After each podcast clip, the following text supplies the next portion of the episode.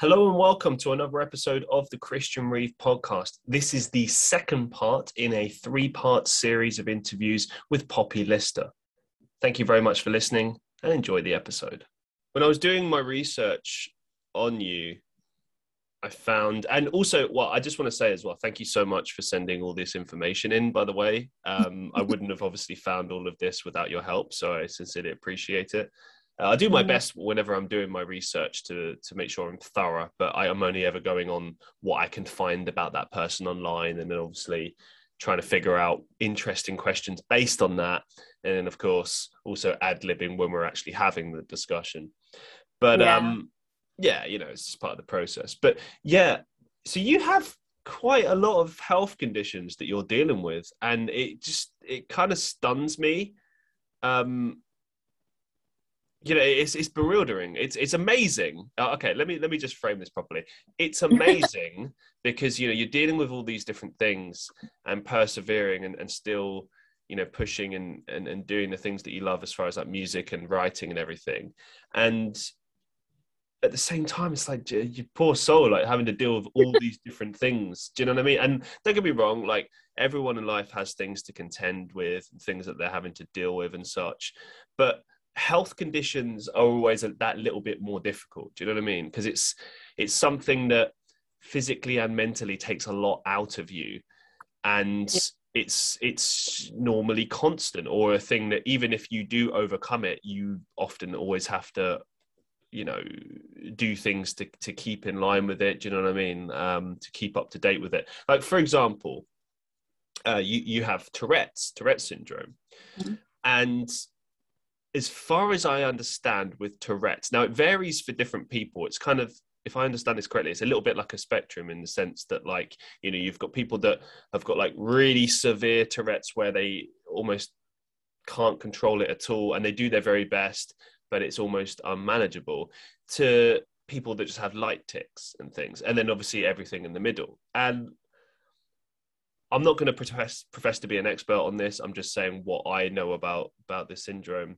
Um, it is possible to, I don't want to say cure it, but to, let's say, manage it in which yeah. you're able to live a normal life. Um, but not that many people are necessarily able to do so.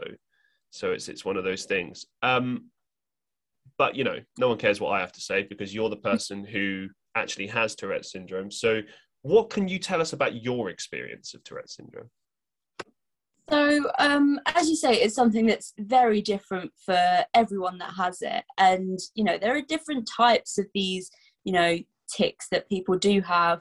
And um, I first kind of became aware that I had tics when I was about maybe five years old and I had these, you know, involuntary head movements. And I didn't think anything of the time. But then my parents they didn't assume anything. They were just like, oh, well, that's just one of Poppy's little quirks or whatever. Right. Um, so that kind of continued for a long time. And, you know, I got uh, more sort of tics as well. So I had like this blinking tic, which I still have all the time at the moment. And that's one that I, I just can't control. And I just have these like, and it's not that noticeable, but it's these like blinks that are either like really aggressive or they just last a really long time. Um, so it, it's kind of it's been something I've had for a long long period of time. And then you know as I kind of went through like my teenage years it got worse and I had more different types of things. So things became verbal and I had these like clicking tics and it was before it wasn't really like it was just the odd word.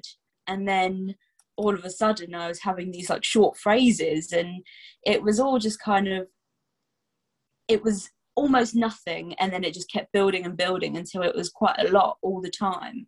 Luckily it's not all the time anymore um, but i do get them most days and some of them are really weird and completely unrelated to anything that's going on. Um, and other ones i could be watching something or hear something and i'll just like repeat whatever i've heard or seen. Hmm. um, and you know i've kind of got quite good at suppressing them uh, in a sense but if i suppress them then they it kind of hurts and then they come out a lot later on afterwards So uh, there's not really much point in, you know, trying to suppress them or hold them in because it's going to come out anyway. It's like trying to hold in a sneeze.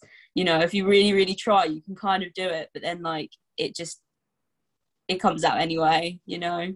When you feel it begin to come up inside you, so to speak, is it like?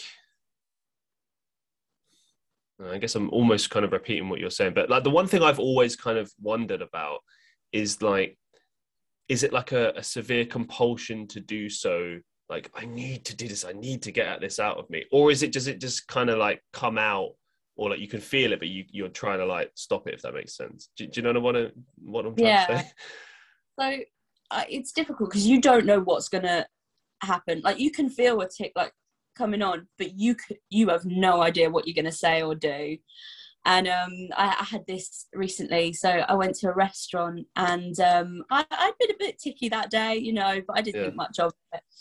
And you know, for the last hour, I've been fine. And then this um, waiter comes over and he brings over our drinks, and then he takes our order, and everything's going well.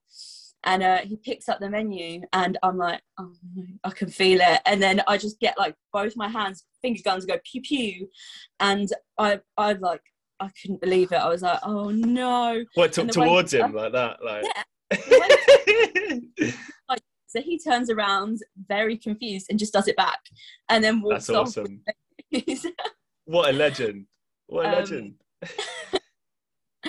so, you know, it's stuff like that. It happens a lot. Um yeah, it, it's a strange one because you know, I'd always had these involuntary movements and I'd never thought much of it. You know, it'd never really been that much looked into until it became verbal. And by that point, it was just like, it was just picking up. There was all sorts that was, you know, starting to happen. But it's one of those things that you never fully get used to it and yep. you're never going to be comfortable with it because you don't know what you're going to say or do. And that brings a lot of like anxiety when you're going out because, you know, you could offend someone or you could do something you know just wrong at the wrong time. It, it could be little things. But are people generally accepting? I mean obviously it's it's a it's a real condition. It's there's been entire documentaries made about it. Like surely like well what's the general kind of hmm, reception that you receive when you say because presumably it happens someone gets upset and you say i'm sorry i have tourette's syndrome and then what do they do they question you? Do they believe you? Or what's the general reception you receive in regards to this? I think that in the last particularly in the last year or two um you know people are way more accepting and understanding of what it is whereas like even just a couple of years ago like it wasn't you know something that you saw very often. And you know with the with the rise of social media and everything like people mm. talking about these kind of things. And you know it, it shows i mean there are some big creators on tiktok that have tourette's and they show what their tourette's right. is and what it means. And you know that that's created so much more awareness for it and people understand what it is and that it's not controllable with regards to those people online because and this is not just true of, of tourette's but there are a lot of people out there that have uh, let's say mental health conditions, conditions, and and people that have Tourette's that I don't want to say fake it per se, but they play up to it. So obviously, if you're recording a video, you want to show people how it is, like, and you're gonna. Mm-hmm. I'm, I'm sure many of them out there are genuine and they just capture maybe they just leave their phone recording and they capture something as it happens and then there are people that maybe create that even though it's not real. Like, what, what do you kind of make of? I don't want to say like the community per se, but like people, these creators that are uh, documenting this. Like, what, what was your general opinion on that? I think that, you know, obviously I'm never going to accuse anyone of pretending to have mm. Tourette's because, you know, it's different in everyone. Some people, it is very, you know, over the top and pronounced. And you can't say well you don't have it because you know you no one's a you know expert they can't tell i should add to this as well i didn't mean that they don't have tourette's what i'm saying is that yeah. they are playing up to the camera so like some of them in the community maybe are they're trying to kind of create a situation that will be good for a video. Hmm you know? Yeah, I mean, I I think that it's it's not right that people do that, and they're obviously like you know playing it up for you know the follows and the views and stuff. But anything that they do and they put out there is just raising awareness for it. So you know, there's there's Mhm. good points and bad points to it, like there is with anything. Um, and you know, even though some people might be playing up to it, it's actually made things easier for me in explaining what Tourette's is for me, because people will understand because they've seen it or a version of it. So would you say then that those videos and those creators overall uh, present give a positive representation of Tourette's, Tourette's syndrome or a, neg- a negative one? I don't think that they're always positive, but I think that it kind of shows people that actually it is okay to laugh along with it because that's how I feel comfortable with Oh. it, you know. Okay. If everyone goes silent and awkward when I've like ticked something, then I feel really silent and awkward. But if everyone laughs along with it, then you know, I can laugh as well and I feel better about it. So I think that, you know, even though some of it is played up to the cameras and it is like really really funny or whatever and they're amusing videos actually it kind of shows people that it's okay to Mm. you know, laugh about it you don't have to feel awkward and you don't have to go silent every time something happens That's a really awesome take on that. Yeah, fair enough. Yeah, awesome. Um, one final question for that particular condition. Um, what advice could you give to other people that are suffering from Tourette's syndrome? Uh, maybe, maybe people that have just been diagnosed with it and are struggling a little bit. What, what advice could you give from your personal experiences?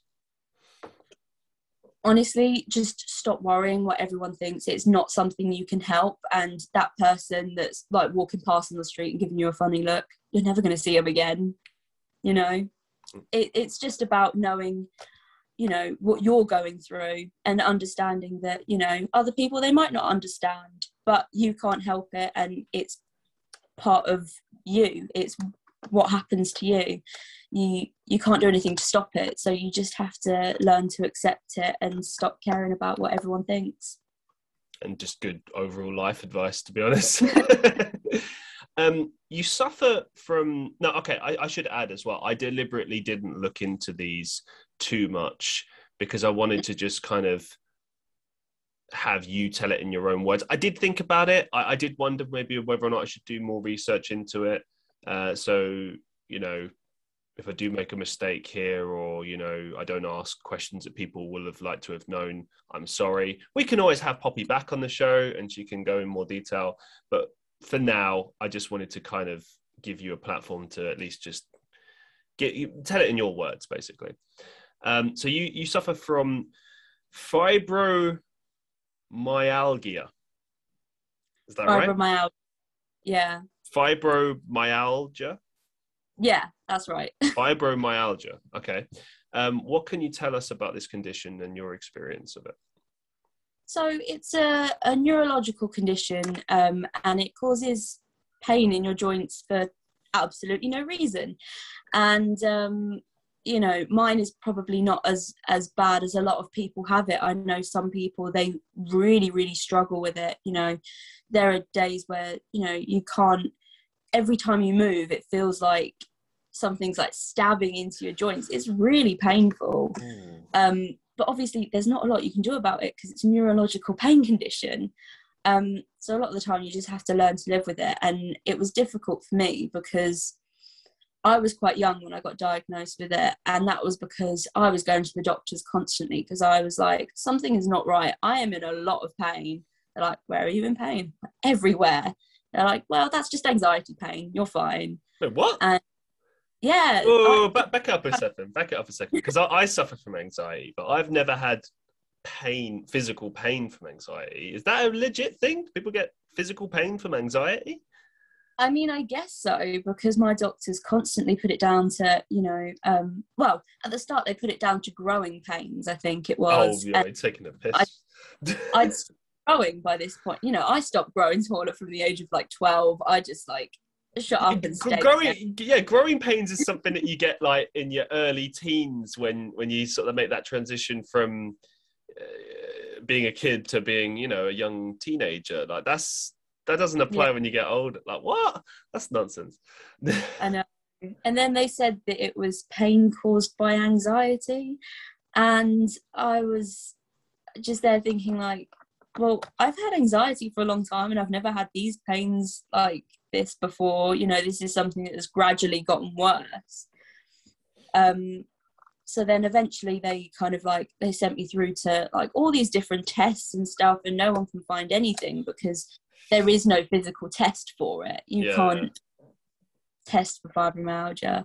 So then I went to rheumatology and they were like, yeah, that sounds like fibromyalgia. I don't know why they didn't send you to us before because it's literally it, like textbook. It's exactly how we've got it written down. So it was it was a bit of a nightmare really getting that diagnosis and um you know that there's there's not a lot that you can do to stop the pain, but there are like certain meds that you can take that kind of help a little bit. But for the most part, it's just getting up and dealing with it, unfortunately. So that's basically how you've just learned to deal with it. You just learned to just take these meds and do your best to work around the pain. Yeah, and it's it's a case of not overdoing it sometimes. Um, you know, if if I know I'm going to be in pain after doing something, then I'm like, don't plan anything afterwards because otherwise you're just going to be like pushing yourself through it and then you'll feel really bad afterwards. Yeah, actually, this is a good question um, related to everything that you do. Like, um, so like when you're playing guitar, do you get pain then? Like, yeah, like quite yeah. a lot. I get really bad pain in my, especially in my fingers, really bad and um, sometimes it's just it is too much but other times i just think i can power through this because it's it's something that i enjoy doing. And even though you know it's hurt my fingers it's something that i like to do and makes me feel good. So it's kind of finding the balance between like you know overdoing it and you know because i don't want to give up at all. I don't want you know to stop playing that's the last thing that i want so it's finding the right balance between it. Wow. I gotta say, I really admire you. I mean, it just it's amazing to to be able to do that despite being in pain. That shows real kind of strength of character, I think, to keep pushing yourself. Um, just a final couple of questions related to this specific condition. So, uh, how how I mean, how does it affect the condition if you're doing things like i don't know like are you are you able to consume let's say like alcohol? And if you do does that make a difference to things? Does it maybe alleviate the pain somewhat or make it worse or is it a no-go for you? Um i, I don't think it really has that much of an effect. I don't drink very much. Mm-hmm. i'm one that um regularly drinks very much at all and i've never been that kind of um you know into that kind of thing. Mm-hmm. i don't know it's just one of those things. But I d- I don't find that it makes it worse at all. Um i don't think it makes it better. I think that if i have a drink i may not care as much but that's more the alcohol's doing than the actual condition itself. Yeah i think i mean yeah, i'm not a big drinker either to be honest. I think that's just different types of people and you know it's like yeah. i did a lot of drinking when i was younger you grow out of it you find other things that you enjoy far more but um I guess what I really wanted to know, and I gave alcohol as an example, is like, are there any other like recreational drugs per se, things that you can consume, things that you can do that affect how you feel, uh, good or bad? Like, for instance, you kind of pretty much almost ruled out physical activities when you said that kind of you have to plan around it like okay this is probably how much pain i'm likely to be in in this scenario. So like let's say like you wanted to do like i don't know yoga or you wanted to go for a hike or something like that. Um is that just a no-go? You just can't do it? Or is it like as you said you have to like create a dedicated plan? And again just attached to that question if you did want to or yeah, let's say you're having a headache or something, and you want to just take like paracetamol. Does that make a difference with your fibro, fibromyalgia or or not? Um, so the first thing is that exercise actually does help. Like Okay. it helps pain. The thing is, if you overdo it, then you will be in more pain. So you have to find this right level of like, and you have to take breaks as well. Um, you know, as much as you might want to just like power through and get everything done, like you you have to give yourself that time to kind of like just breathe, calm down, realize what kind of situation you're in, and not push it too far. hmm Um, but it is difficult because you know one of the recommended things for fibromyalgia is exercise, and I found it to be great. It does help. Um, but obviously, if you're in a lot of pain, you might not want to do that. So you have to kind of you have to pick your battles sometimes. Um, and like so, so when it comes to taking paracetamol, if I've got a headache, um, I find that it doesn't actually affect my fibromyalgia at all. Um, and I don't know if that's the same for everyone else, um, but it's uh, it doesn't make that much difference to me. I paracetamol, ibuprofen, it, it doesn't it doesn't do anything for me. Um, do you have any advice you could give to anyone else that's suffering from fibromyalgia? Um, it's hard. It's going to be difficult, and you're going to have days where you don't want to do anything and you're in a lot of pain. But you know, some days are better than others, and if it's a bad day, give yourself that time that you need to recuperate. Great advice. Thank you for sharing. Um, so you suffer from a condition called emotional dysregulation. What can you tell us about Yeah. this condition? Um, so emotional dysregulation, it, it's kind of more of an umbrella term for this. Um, it's massive mood swings, and this is connected to other conditions that I do have. And it can be so some days, you know, up here things are great, things are wonderful, and you know I'm kind of, i've i'm hyperactive. I've got all this energy. I feel amazing, and then other days it will just completely crash and you know i i won't want to move i won't want to get out of bed i won't want to talk to anyone do anything and it's quite difficult because both like sides of this can be really distressing Mm, so you might think that oh you're having a great day you feel really like high and great that must be you know that must be amazing. And it's not it's tiring and it's not who you are because you know there's no kind of level point you know. It's either up here or down here and both are so exhausting emotionally and physically. So when you're having one of those bad days, and let's say you've, I mean, because Uh, this is a weird way to put it, but it's obviously a very inconvenient health condition to have if, as far as like when you need to just get stuff done, you know, like, oh, I need to go to band practice today, but I don't want to leave bed and I'm feeling miserable. Like, how do you work around that? Is there a workaround? Do you just have to write that day off? Like, how do you deal with it on those bad days? See, it's difficult because sometimes I can think logically and I'm like, actually, I should go out because then I'll be distracting myself from these things that are making me feel down. And, you know, that would make sense, right? Mhm. And then other times I'm completely like not thinking logically at all. And I'm like, well, I feel bad. So I'm going to sit in bed and I'm going to wallow in self pity and I'm going to make myself feel worse Mm. and that's how I say I cope with it. But it's not a coping mechanism, it's just making it worse. So I think that it really depends on your mindset because sometimes you can be having a really bad day, but be positive about it and think it's just one of those days. And other times it's all you can think about. All you can think about is the bad stuff. So it, it's difficult. It, it really depends on the day.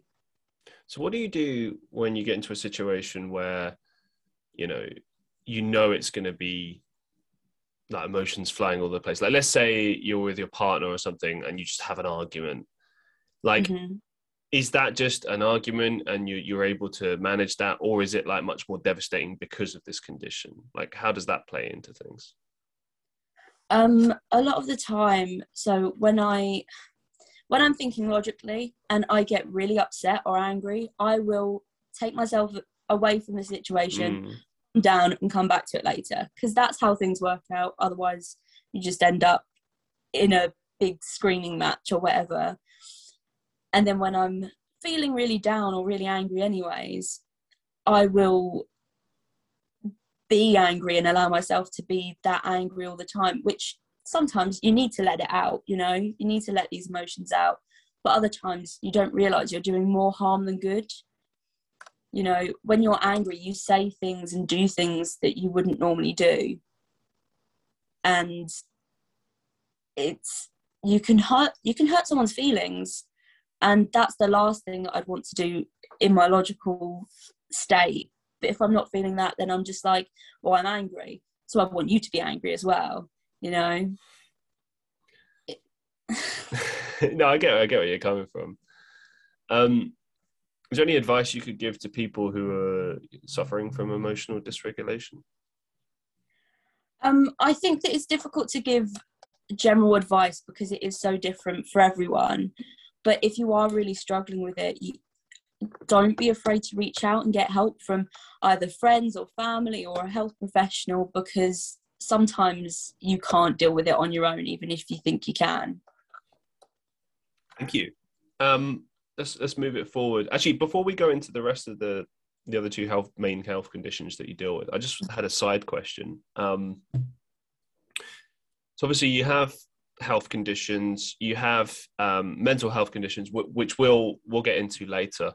But um, I just wondered, from the kind of you know, I asked you a little bit about people's perceptions and, and how people act when, you know, for instance, with your Tourette's, but like when it comes to institutions, like getting a job, something like that, what's the kind of general treatment that you receive? Is it positive? Is it negative? And and why? Like what what is your experience of like generally how companies are? Because especially in this day and age they often profess to be you know equal opportunities. You know we don't discriminate if you have mental health conditions blah blah blah blah blah. But there are many cynics myself included that look at that and go if you declare something like that they'll use it against you potentially. So what is your actual experience of that can you clarify on that anymore? I have had a very mixed experience. I have worked for companies that have been nothing but supportive and amazing. And I have also, so I had a job working in a bar, and that mm-hmm. was already high stress. And I was not in the best state of mind when that was happening. Um, and I had a couple days where I couldn't go in because it is such a social job. Yeah. And if you're feeling really like you know in a certain way it's going to be so difficult to do your job right and to you know work with customers especially. And uh, this job i've been in for a little while and i'd had one sick day before because i had heat stroke. Oh wow. And so this was like a couple months later and i was like i can't go in today because it's just not going to work out for me today. I know it's not. And uh, i called up and they were like this is becoming quite the habit. And i was like excuse me. And they really played on my mental health. They were like you never come into work ready for work. You need to leave all that stuff at the door when you come in. And i so, was so like, they know that you have mental health conditions and they're saying this to you? Yeah. Yeah. Um, and they also knew that I had another condition, which is which causes me to occasionally pass out. And um, I had I always had to tell them on days where I had passed out or felt like I might do because you know safety reasons. They need to make sure that if I do pass out that they know what it is and that I'm not you know in danger or anything. And I think I told them I felt like that maybe three or four times. And they're like and you always come to us and say something's wrong. And uh, they kind of they started to really they got very personal and you know these these were things that they told me to do. They told me to tell them these things. And then all of a sudden they were using it against me. Mm. um, then they were like we're going to reduce your hours and if you want to find work somewhere else we'll write you a reference. At which point i was like all right write me a reference. I'm i'm going. I, i'm not having this. I'm not being talked to like this just because i've called in sick once. And um yeah, it was just not good. In a way, I'm kind of surprised that you didn't think of taking legal action. I mean, that's that's unheard of. I mean, I mean, thinking back, thinking back, I probably should have because they still owe me money. They did, they didn't pay me for my last two weeks, um, and they blocked me on everything.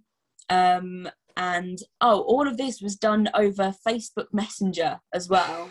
Right. Yeah, yeah, yeah.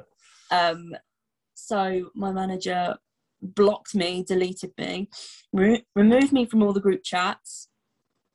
Um, and that was that really. And how, I just how how old were you at the time? I was eighteen. Unbelievable. Well, I mean, clearly it just wasn't a decent place to work. But I mean, I I, I kind of knew when I asked that question that you were going to give an example of that because that is the reality. Do you know what I mean? It's, it's the same as like if you're working for a major company and you express, oh, hey, I'm suffering from mental health conditions, blah, blah, blah. They will use against you. As soon as you fall in their bad books, they'll find a way. Obviously, they can't fire you on the basis of mental health conditions. And for instance, your employer, I mean, they still acted in a very dodgy way legally. Do you know what I mean? With that, I mean that's obviously still unacceptable. Um, but they didn't kind of come out right and say the problem is because of your condition. Do you know what I mean? Because if they had, you got it in writing, you got them. They've they've tried to kind of swing it in a way where it's like they're the victim almost, which is, I mean, morally is just unjust. Obviously, it's just disgusting. But from a business standpoint, it, you just have no legs to stand on because it's like, and presumably, what, what, yeah, no, when you applied for the job, you had to declare all of this stuff anyway. Do you know yeah. what I mean? So if they weren't happy with it, they could have just not given you a job, which is BS. But hey, do you know what I mean? That's that's why we have that declare thing in the first place. Do you know what I mean? It's to kind of say, if you're taking me on, you're taking me on under the understanding that there might be issues sometimes and you need to be considerate and, and, and help me with this, you know? So if they're not able to do that, then they sh- just shouldn't employ people with, with mental health conditions, which is awful. And I think that no company should act that way, but so many of them have that kind of mindset and it's, it's yeah. disgusting. It's, it really is. But, um, anyway, moving on. Um, so you were born with a small growth on your brain, which has caused a condition known as focal cortical dysplasia. Have I got that right? Yeah, focal cortical dysplasia. So it is. It's where um, so cell like a group of cells haven't um, fused properly, and it's just like a little a little lump on the brain, um, completely benign and everything. But um, it's due to the placement that has caused me the problems that it has. Okay, and, and what kind of uh, problems have you suffered as a result of that? Like, well, what exactly is the issue with this particular condition? So, um, where it's placed is on my frontal lobe, and ah. it's in the place that has, you know, your emotions basically you know and that is all there and it it kind of gets a bit jumbled sometimes. And um it was all a bit strange because i i initially went to the doctors because i had been experiencing some hallucinations. And i as, as a result of this particular condition? Yeah but i didn't know i had this condition. So i was i had oh, no idea what was happening. And um, they did an MRI as they do for anyone that's having hallucinations, just to be sure. And that was when they were like, there is something there. And that was what was causing it. Um, luckily, like I'm medicated now um, with stuff that stops these hallucinations from happening. So I'm I'm quite thankful for that. Um, but the emotional thing is still very much there What kind of medication do you take for that? Uh, so I take um, antipsychotics for it, which is um, mainly used for like mental health medication and um, mood stabilizing. But um, it's one that has actually helped with these hallucinations, which you know has been working for a long time now. Excellent, excellent. And uh, I mean, I yeah, I've asked it asked you this question with the other ones. I'm not so sure if it will apply, but um, is there any advice you could give to other people that are suffering with this or have just discovered it? Is there anything else maybe that you do that helps with this, or is it just take the drugs and then hope for the best? It's not as scary as it sounds. You know, the minute that you hear, "Oh, you've got a growth on your brain," you're like, "What? Excuse yeah. me." Um, it's not as bad as it sounds. It's likely something you were born with or developed when you were younger, and there are ways to manage the different things that it causes and definitely go see a neurologist just in case because it can cause epilepsy as well. And you know you just need to be aware of these things and make sure that you're getting the the help and support that you need. Excellent thank you. Um, so you also suffer from bpd also known as ebpd which stands for borderline personality disorder or emerging borderline personality disorder. So, what can you tell us about this particular condition and your experiences of it?